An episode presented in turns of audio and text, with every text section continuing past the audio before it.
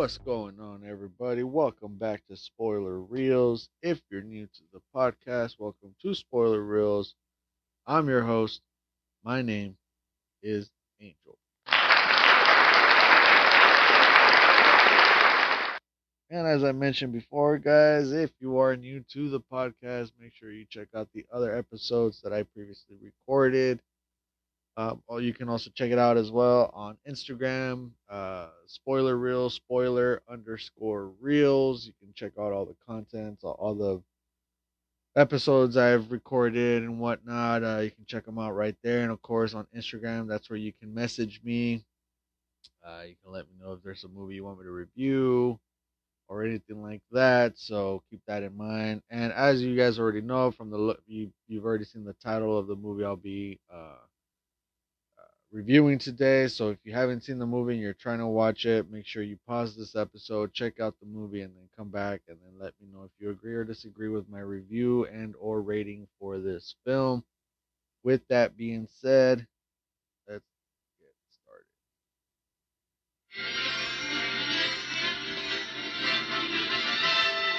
And now we're pleased to bring you our feature presentation.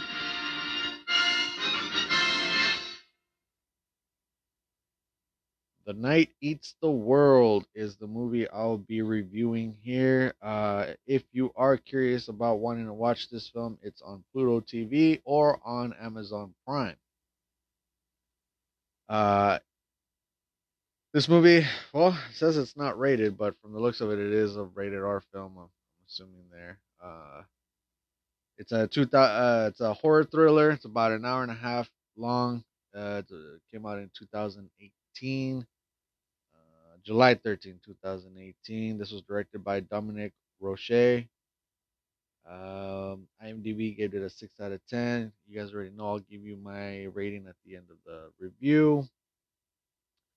Uh, the cast here is not much really because it's really based on maybe like three people total.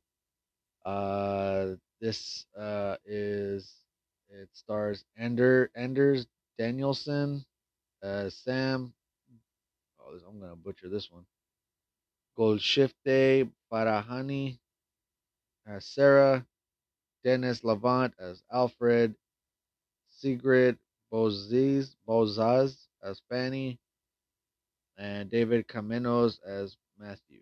And that's that's pretty much it. Like that's like really the main heavy hitters of the film there. So, uh, the overview basically is after waking up in an apartment the night after a raging party, Sam comes face to face with his new reality. An army of zombies has invaded the streets of Paris, and he is one of the lone survivors. Petrified with fear, he barricades himself inside the building to survive. He want, he wonders how long can he last in silence and solitude, and the answer comes when he learns that he's not all alone after all. All right. Uh, let's get to Wikipedia here. Uh, so not much to tell about this film, guys. Uh, look, I'm a fan of zombie movies. I love zombie movies. I like how there's, you know, some of them. Uh, some people they they uh, uh, they like to you know do twists and turns and stuff like that when it comes to zombies movies because you can't have the same formula. People want to make it different, you know, di- different uh, different uh, zombie movies at times. And uh, this one to me immediately gave me 28 Days Later vibe. Uh, with it's like 28 Days Later meets hashtag Alive, and you get this kind of movie right here. Uh, and what the crazy thing about the zombies on this one here is that the zombies here uh, are very quiet.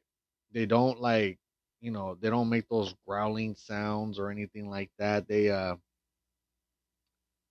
uh, they basically they're very silent. they just kind of, you know, make these this this crunch sound every now and then. But other than that, yeah, they they don't really make uh noises. Uh, let's get to the plot here, guys. Like I said, it's not gonna be a whole lot here. Uh, Sam, a musician living in Paris, visits his ex-girlfriend Fanny to recover music tapes left in her possession. Fanny is holding a party and brushes Sam off multiple times before telling him the tapes are in the office. Yeah, I'd never understood that. I don't like. She was like acting like that. She wanted to keep them there for some fucking reason. I don't know why. Yet she's over here like with her new man, and I. So I was like, is she doing this on purpose? Like, what was the whole point of keeping them here? You, you can tell Sam's like uncomfortable being around this party and everything, so he just wants to get his tapes and leave, and yet she somehow just keeps them there. All right. Uh, Sam is accidentally bumped by a partygoer on his way to the tapes. Once there, his nose starts to bleed and he passes out. Sounds of chaos erupt outside of the door of the office, but Sam sleeps through it. Yeah, this is when we so we don't really see the how this this came to be. You can tell this movie is definitely a low budget. I can't see the budget here. Doesn't show me or anything like that, but you can tell it's definitely a low budget. I feel like they didn't have enough time to explain how the outbreak happened. It just happened.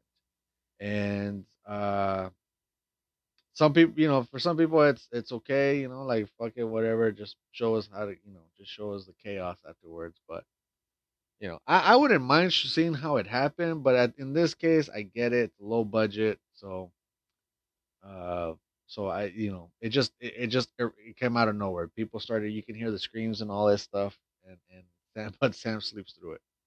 The next morning, Sam wakes to find the apartment trashed with blood stains on the walls and no one inside. He ventures into the stairway and discovers a zombified Fanny who charges at him when he calls her name. Uh, yeah, when she like she's like sitting down, looking like she's talking to this other person. It looks like she's just like they're chilling there. But as soon as he opens the door and calls her out, like she turns around, you can see half her face was bleeding or whatever, and uh, she completely charges him. But like I said, like it's very quiet. They don't make like this growling sound or anything like that. And I felt like it does make it feel the zombie a little bit more creepy. She just kind of gets up and like charges at him, and that was pretty creepy. So he closes, he closes the door, not knowing what's going on. uh, locking himself in, in her apartment, he witnesses the death of a family from the apartment across the street who attempts to escape in their car. The apartment, which is several stories up, is the only safe location that Sam can find. The, so- the zombies have seemingly taken over all over Paris, are very fast moving, and respond in hordes to any sight or sound. They are also completely silent, making almost no noise and never vocalizing. Yeah, that's as I mentioned. They don't they don't make any sounds or anything like that. They obviously do react to sounds and vision. Ob- obviously, what what zombie doesn't? Um, yes, I did like how like this movie was like shot. How uh, saw like I'm very big on cinematography, and this was shot pretty well in my opinion, no doubt about it. But this movie is a it's a very slow burn zombie film. It has its moments here and there, but for the most part, damn, this movie is very slow burn. Unable to leave the apartment, Sam begins cleaning up until a shotgun blast erupts through the floor. Yeah, he was cleaning through the floor or whatever, all the mess, and all of a sudden he hears like something, some noises, and all of a sudden he puts his ear on the ground, and boom, he it was like about two feet away from him.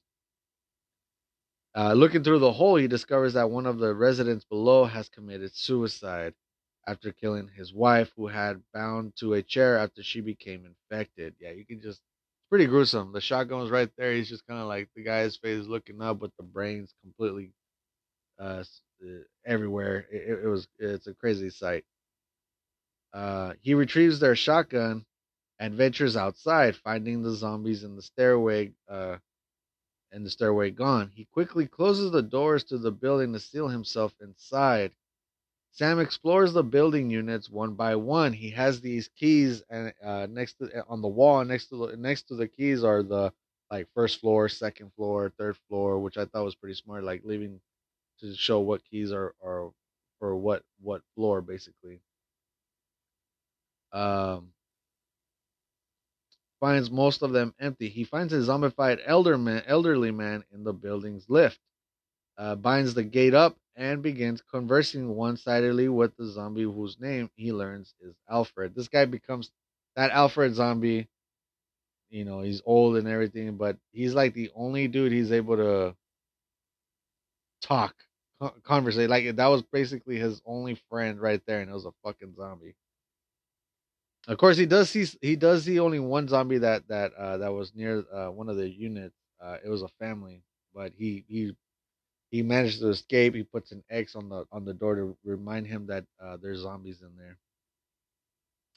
Uh, Sam success- successfully raids the buildings for a large quantity of supplies, so like food, knives, uh, flashlight, all that stuff. He rations these and discovers musical equipment in one room, which he uses to entertain himself. As time passes, Sam becomes increasingly lonely and unhinged. Desperate for company, he attempts to capture a stray cat wandering aimlessly among the undead, but is nearly killed by several zombies. Uh, he makes it back to the apartment. Enraged, Sam shoots the cat from the window. I, I, I was tripping out on that. He's like, fucking cat, you almost got me dead. He boom shoots him. Um, yeah, eventually, yeah, he he has he finds these drum this drum set and everything, and he's but the more he plays it, the more uh, noise he makes, and it the more zombies, you know, are near his building. Uh, fearing he was bitten, Sam nearly kills himself the second time when he falls asleep with the shotgun placed beneath his head while waiting to see if he turns. And of course, when he didn't, he was falling asleep, and then all of a sudden the gun goes off next to the ear. Clearly, should have been fucking deaf on that on that side of the ear, but obviously not. He starts fucking laughing man- maniacally, think you know, because he's like, "Holy shit, I nearly killed myself," and uh, he didn't even turn. This whole time, guys, he's he's really just like you just see the the, the progression of how what happens to when uh, someone's very fucking lonely and has no one to talk to for months on end. You know, sound familiar with quarantine? Maybe who knows? Uh, as winter approaches, he is forced to contend with a lack of heat, and the water supply to the apartment building stops working, surviving by collecting rainwater and creating a fireplace. Sam's mental state continues to decline. He notices one day that the streets are largely empty. Sam tests how far away the zombies are by loudly playing a drum set. The undead return in hordes and nearly climb onto the apartment's balcony by piling atop one another. An enraged Sam continues to play despite the danger. This is how you know this guy is just fucking losing it. Sam at this point is done. This is like months on end by himself. And again, the only friend he has or can talk and conversate but doesn't get any response is Alfred. That night, Sam hears movement outside his bedroom door and fires a shotgun through, through it. He hears cries of pain and realizes he, he has shot another person. He attempts uh, he attempts the emergency medical aid and finds the woman's bag, which has a large amount of rope and a grapnel hook sh- hook she uses to go from rooftop to rooftop. The next morning, Sam speaks with the woman, Sarah, who explains how she has survived. He retrieves supplies from the lowest apartment and kills the zombified occupants, the ones that I mentioned that he managed to escape earlier. She goes to the roof and tells Sam he will either die or go insane if he does not leave the apartment building. Sam at first brushes her off but re- uh, relents. He returns to his room and finds Sarah dead from the gunshot, apparently indicating that his conversations with her after he shot her were just hallucinations. That's where I thought that's where I thought the movie took a turn. Because for the most part, as I mentioned, it's a very slow burn movie, but it was a bit boring. Not not much really happens. Now it's more of a just seeing how far a person's, you know, how far a person can can break. You know, the the the, the mentality, the the physical, the physicality of it, everything. It, it just shows how much a person can only take and the fact that he was hallucinating her and everything realizes like yeah i think i get the i need to get the fuck out of here. Of course he mourns her loss uh, eulogizes her and covers her body. Sam decides to leave the apartment burning the tapes and releasing alfred who wanders into his nearby apartment where sam locks him away. This is where i don't get though. I, I get that he conversated with alfred and everything like that but Alfred's a zombie. Once they opened the door, why didn't Alfred attack? Did he somehow did he somehow manage to get into Alfred's like did Alfred somehow find hum- like a little bit of humanity in him in him while he was a zombie? It just didn't make sense to me right there. Maybe I'm wrong. You guys can let me know in the comments there. Uh, let me know on that, guys. Um, the burning tape set off a fire alarm. Zombies attack the building. They break down the doors and rush inside, killing several. Sam manages to get to the roof and swing across the streets to the next building, where he climbs to the rooftop and stares out into the seemingly endless, endless skyline of Paris. He briefly hears a sound that might indicate the existence of other survivors.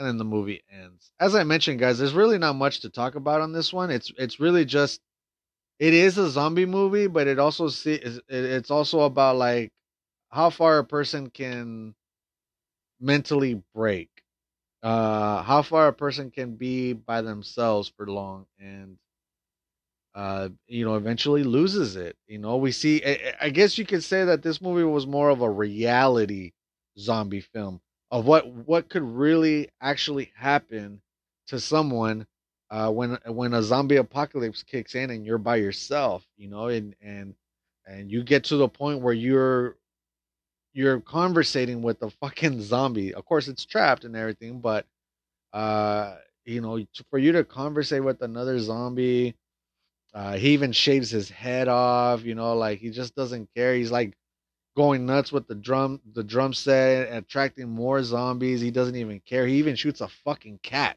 because it put him in danger and everything, even though it was his fucking fault. Um, and then to the point where I thought it was a turning point, where to the point where he thought Sarah was alive this whole time. He thought he had managed to to rescue her, and this whole fucking time, like while they were like making music together or whatever, or talking about you know just conversating with each other, that whole fucking time, the, all those scenes of him with uh, talking to Sarah was just him hallucinating that whole time. Like his at that point, his mind had snapped, and uh, of course that's when and Sarah telling him this was more likely his conscience, his uh his conscience telling him, "You need to move on already, bro. You like you gotta fucking get the hell out of here because you're losing it." And once he does manage to escape and go to the other rooftops, he does end up hearing other people.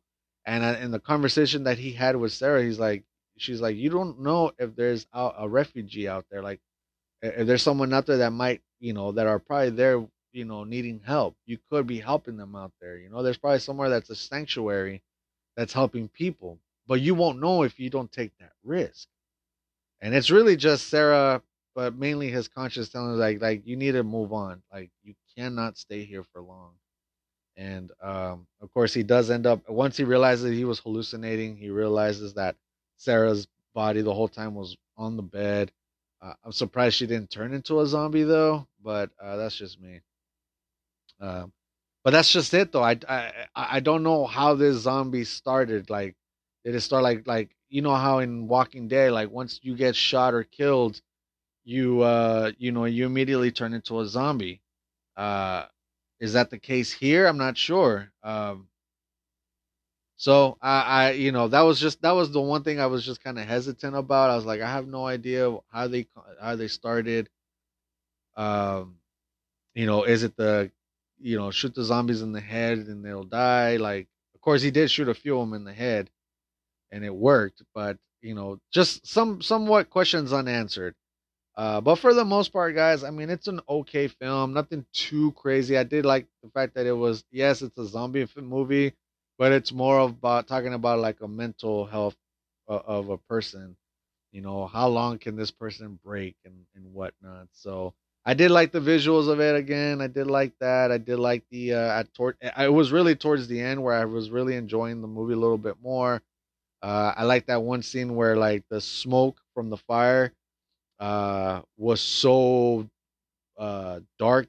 It was so dark in the room and everything that zombies couldn't really move around. Like they didn't uh, uh so um our, our guy uh, our guy had to uh our guy had to use a mask to basically kind of find his way out through these zombies. It reminded me of that of that scene of the Silent Hill with the nurses or whatever. Like you had to kind of go around them and everything, which is pretty good. So all in all, guys, I I'm gonna give it a rating of six point five out of ten. I think it's an okay film. So, uh, yeah, let me know, guys, if you guys agree or disagree with me about this movie. Uh, just let me know, and I'll catch you guys on the next episode.